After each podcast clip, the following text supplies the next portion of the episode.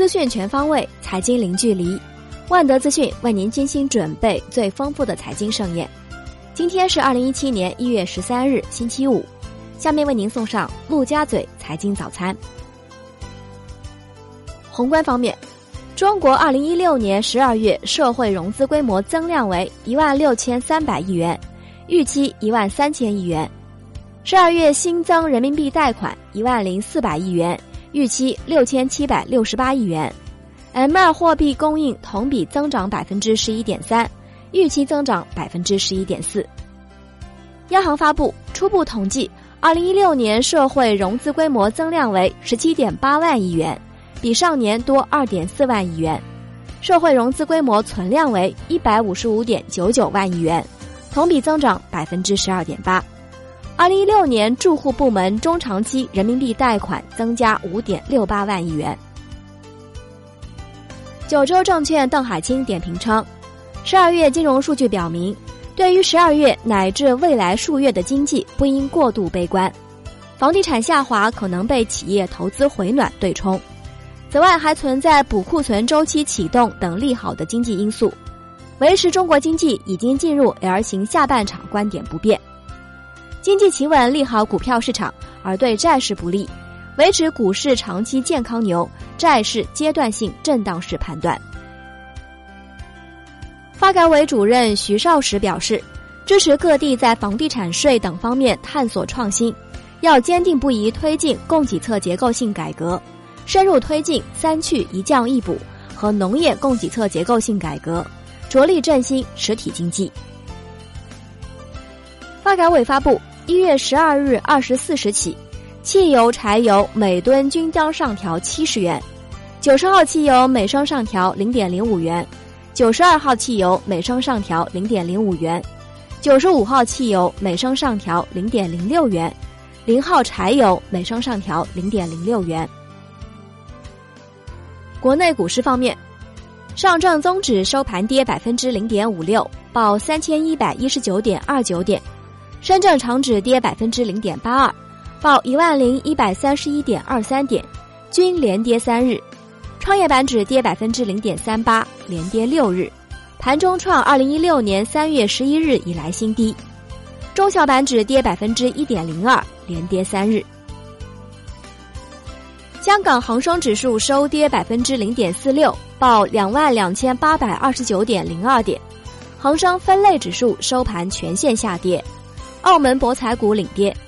恒生国企指数跌百分之零点一一，红筹指数跌百分之零点零一。中国证券网消息，全国社保基金理事会今年一月初正式启动了组合招标程序，按照权益、债券、现金和量化四大方向，对相关入围机构进行现场评议，以审核其产品管理资格。业内人士预计。按照目前的进度，基本养老金大部队入市，预计要在春节以后。针对最近媒体关于股指期货交易规则将有所变化的报道，中金所回应称，一直在研究论证相关工作，促使股指期货发挥积极的市场功能。一财网消息，证监会将在周五召开相关会议，各地方交易所负责人。以及与之有股权或业务关系的新金融机构负责人都会出席。万科 A 发布公告称，华润股份及其全资子公司中润贸易拟以协议转让的方式，将合计持有的万科股份全部转让给深圳地铁集团，共计转让十六点九亿股万科 A 股，约占万科总股本的百分之十五点三一，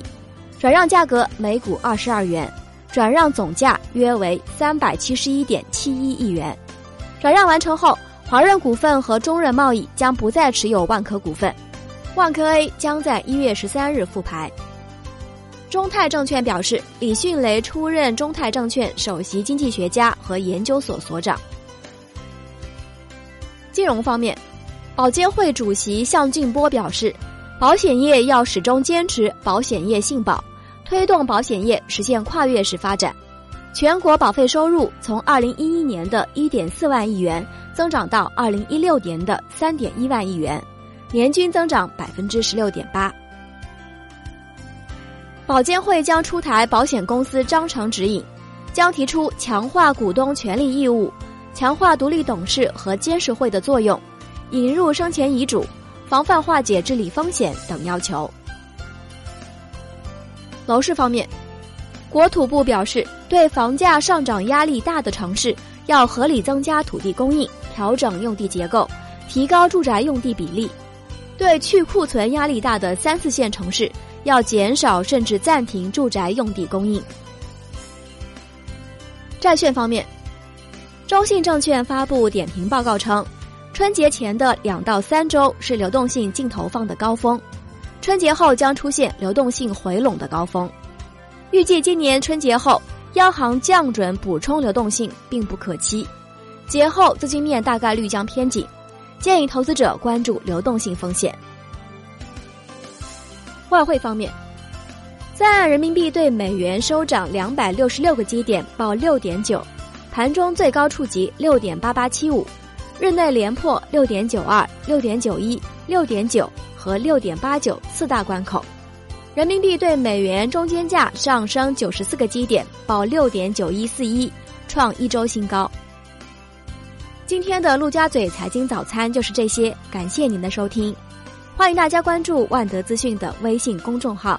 您可以用更少的时间了解更精华的资讯。我们明天同一时间再见。